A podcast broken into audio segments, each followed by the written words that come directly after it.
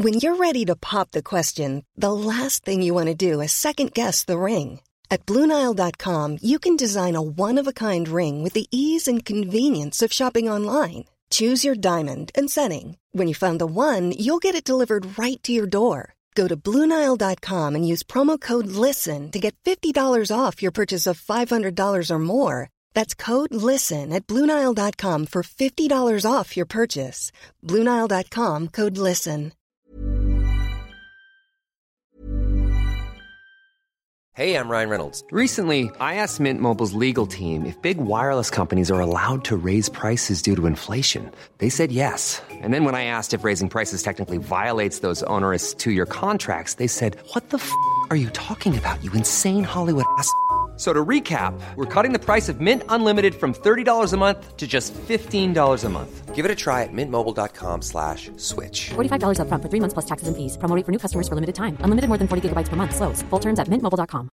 Everyone knows therapy is great for solving problems, but getting therapy has its own problems too, like finding the right therapist, fitting into their schedule, and of course, the cost. Well, BetterHelp can solve those problems. It's totally online and built around your schedule. It's surprisingly affordable too. Connect with a credentialed therapist by phone, video, or online chat, all from the comfort of your home. Visit betterhelp.com to learn more and save 10% on your first month. That's BetterHelp H E L P.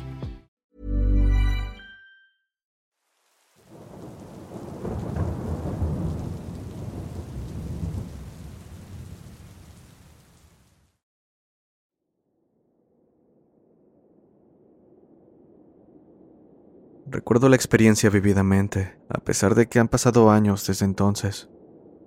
Este mes es el segundo aniversario del día en que mis amigos y yo jugamos con un tablero Ouija. Compré una tabla en Amazon y pude convencer a algunos de mis amigos cercanos para que la probaran conmigo. No daré sus nombres reales. Llamémoslos Kyle, Bradley, Rachel y Steven, para que sea más fácil diferenciarlos. Kyle y Rachel eran pareja y eran creyentes de este tipo de cosas casi tanto como yo.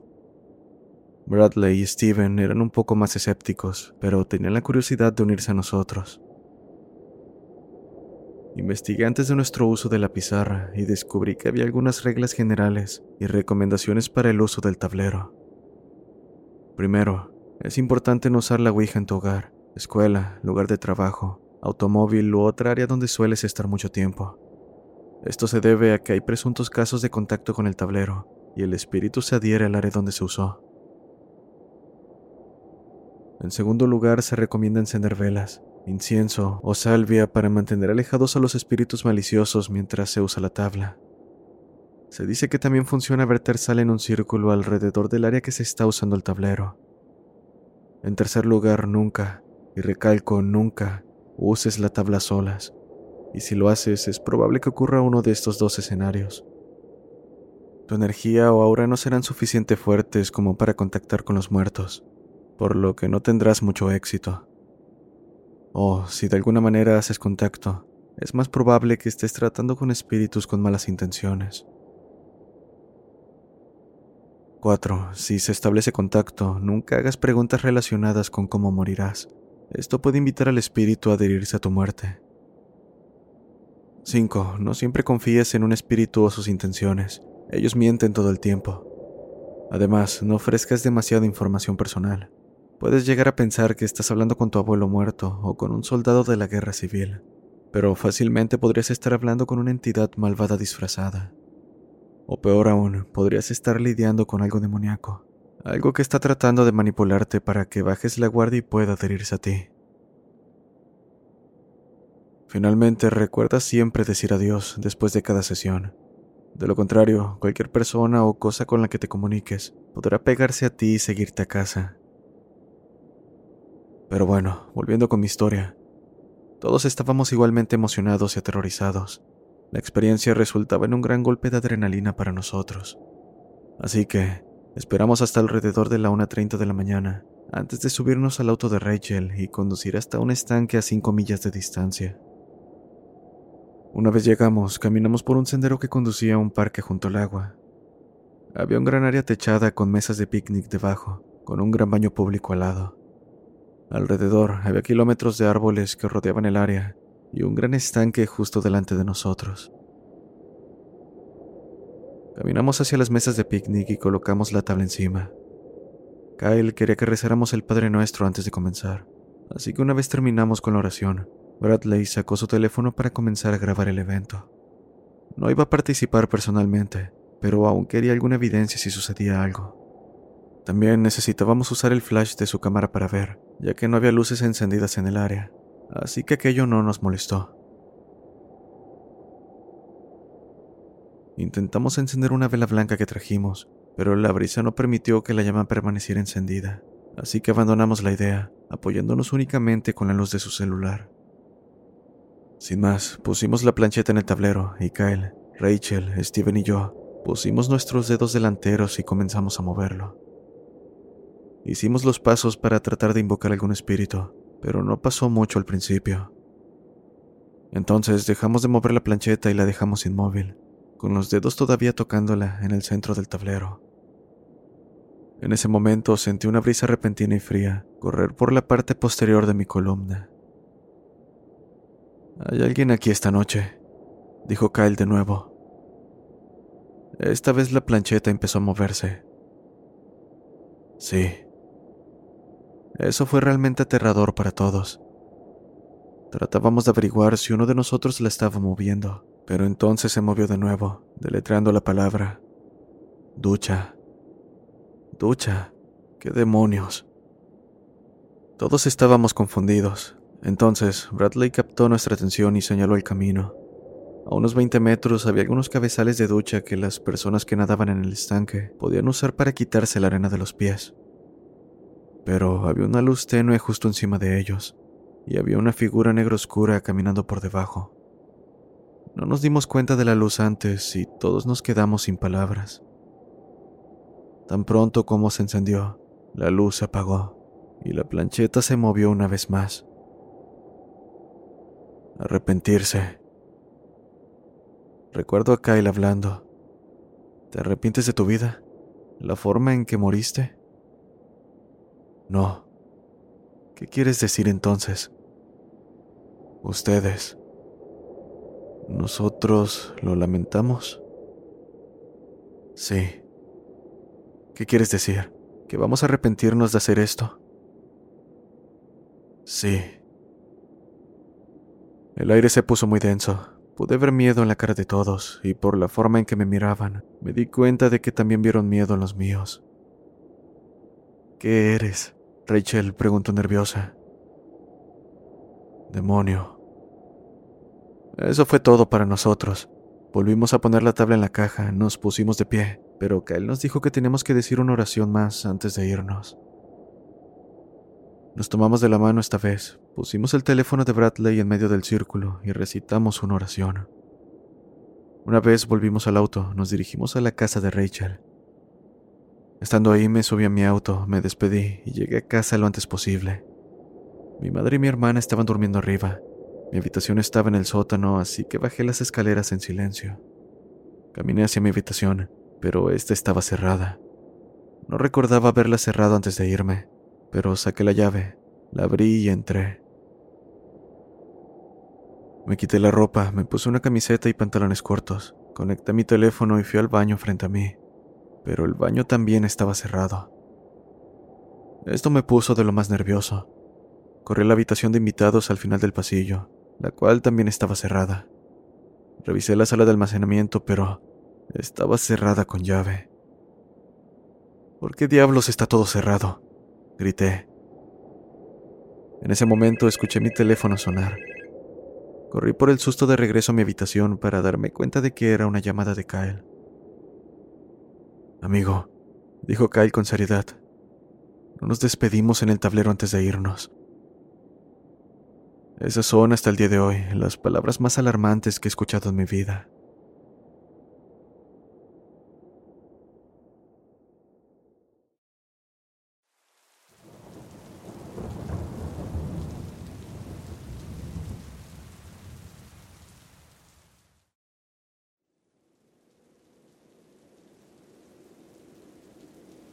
Esto sucedió cuando estaba en preparatoria.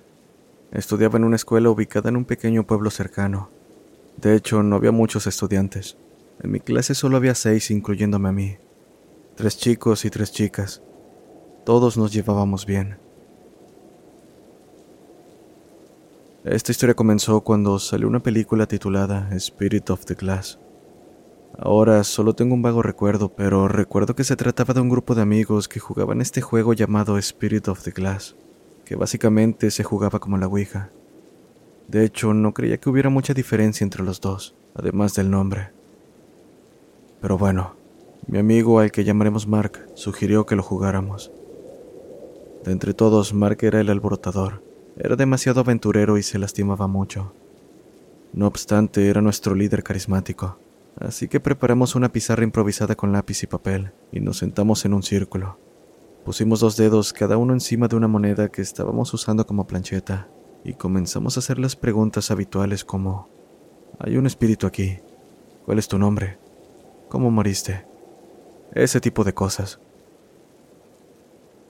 Por cierto, olvidé mencionar que tienes que cerrar los ojos mientras juegas y solo los abres una vez que la plancheta deja de moverse. Para las preguntas que no son sí o no, tienes que abrir los ojos y deletrear cada letra de una por una. Así, siendo el escéptico que soy, lo atribuía a que era Marco uno de mis otros amigos moviendo la plancheta. También supuse que eran ellos quienes me frotaban el brazo durante el juego, pues sentía que alguien me pasaba suavemente los dedos. Entonces me puse de pie, un tanto molesto por las bromas de mis amigos. Mark me reprendió diciendo que había molestado al espíritu por romper el círculo. Añadió que ahora estaba atrapado en nuestro mundo desde que cerré el portal al hacer eso. Así que regañadientes volví a sentarme, aún sin creerle a Mark, comentándole que deberíamos jugar con los ojos abiertos para poder demostrarles que todo era falso. Así que hicimos una pregunta más, y nuevamente sentí que alguien me pasaba los dedos por el brazo. Pero no tenía sentido. Mis ojos estaban abiertos e incluso me miraba el brazo cuando esto ocurría. Miré a Mark, que tenía exactamente la misma mirada que yo, con los ojos abiertos del miedo. Ninguno de nosotros dijo una palabra, y acto seguido todos salimos corriendo de la habitación. Pero ese no fue el final de mi pesadilla. Días después de haber jugado, mi madre comenzó a despertarme constantemente por la noche, bastante molesta. Le preguntaba por qué lo hacía, a lo que ella respondía que gritaba y lloraba descontroladamente por la madrugada. Por supuesto, yo negaba cada vez que lo decía, con mi cara pálida por el miedo. Incluso me tocaba los ojos, intentando probar que en ningún momento había llorado. Pero lo peor fue cuando empezó a quitarme la cobija. Nuevamente le pregunté por qué lo hacía, a lo que mencionaba que le preocupaba que terminara estrangulándome, ya que cada vez que iba a despertarme encontraba la cobija envuelta alrededor de mi cuello. Afortunadamente, toda actividad se detuvo después de una semana y mi vida volvió a la normalidad. No he jugado más a eso desde entonces, y si por alguna razón tienes curiosidad de probar, lo desaconsejo. Todavía no creo que los fantasmas existan, pero creo que los demonios sí y creo que lo que me siguió a casa esa noche era un demonio.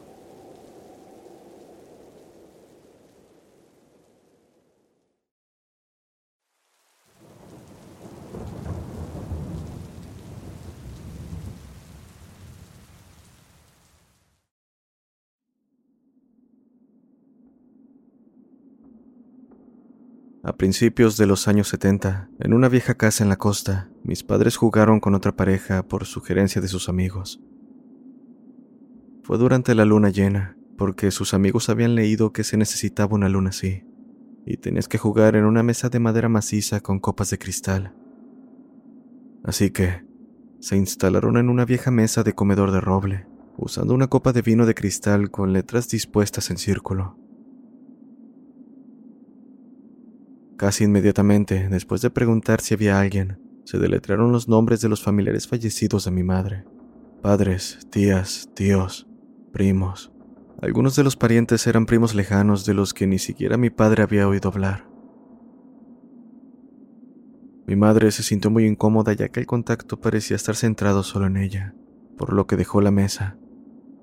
Las tres personas restantes continuaron gritando los nombres que se deletreaban, y todos eran parientes del lado de la familia de mi madre. Algunos de los nombres eran apodos familiares que nadie más conocía.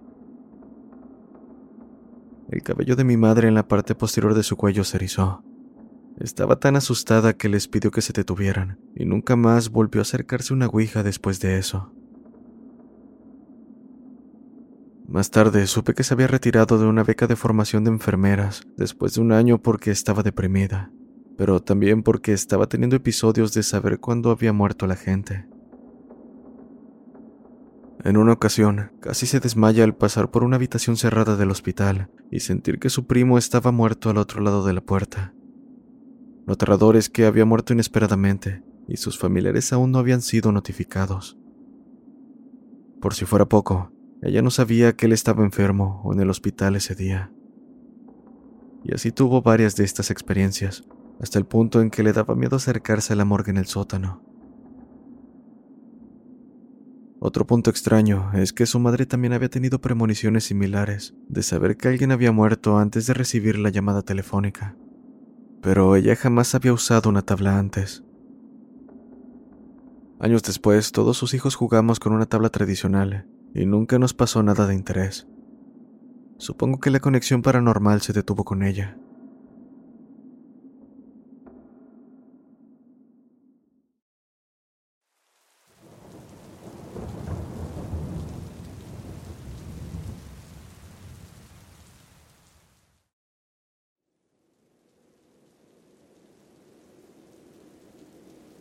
La primera y única vez que usé una Ouija fue durante mi adolescencia, junto con un amigo en casa.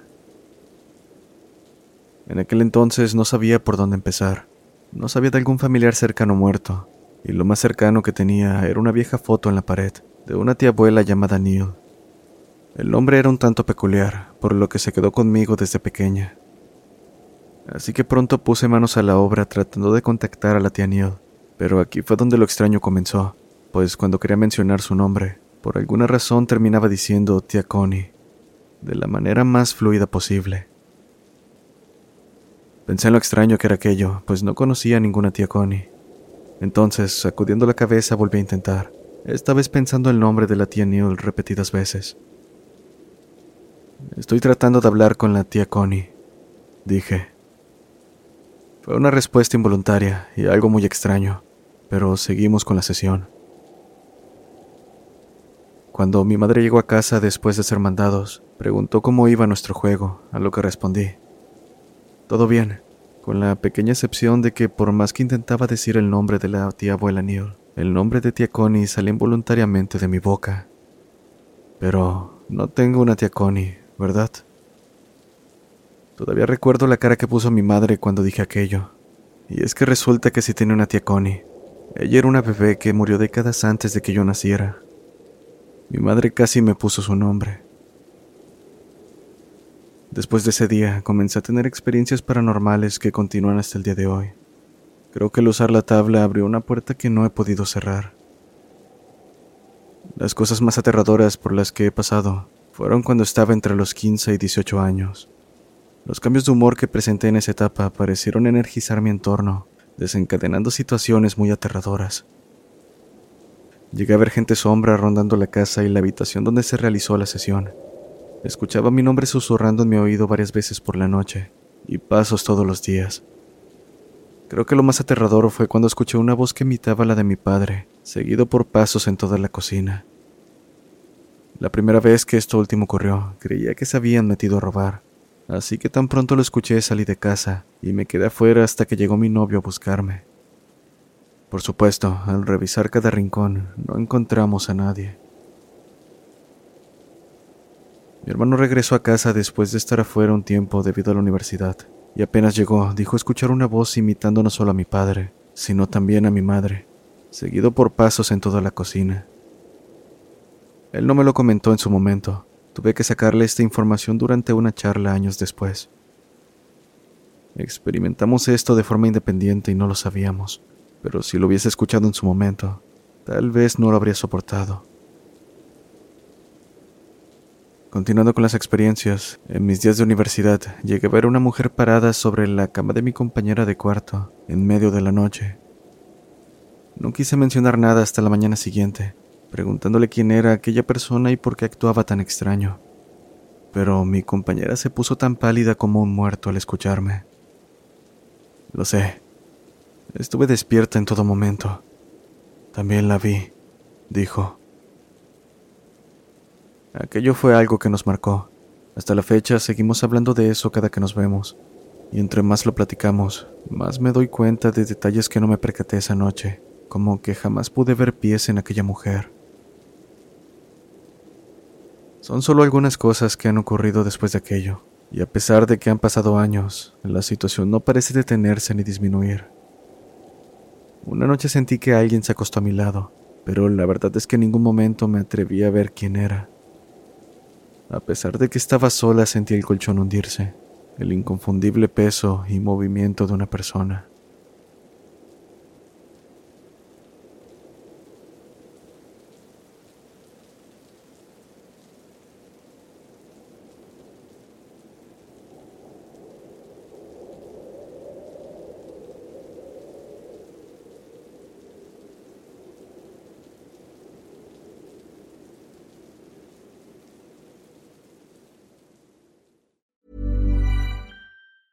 If you thought the only way to get a more defined jawline with natural looking results was through surgery, think again. Juvederm Volux XC is a non surgical injectable gel filler that improves moderate to severe loss of jawline definition and can help you achieve natural looking results with little downtime. Even better, this improved definition lasts up to one year with optimal treatment. No maintenance required. Improve jawline definition for a smooth, sculpted look with Juvederm Volux XC. For important safety information and to find a licensed specialist, visit juvederm.com. That's J U V E D E R M.com. Not for people with severe allergic reactions, allergies to lidocaine, or the proteins used in Juvederm. Common side effects include injection site redness, swelling, pain, tenderness, firmness, lumps, bumps, bruising, discoloration, or itching. There's a risk of unintentional injection into a blood vessel, which can cause vision abnormalities, blindness, stroke, temporary scabs, or scarring. Talk to a licensed specialist to find out if it's right for you.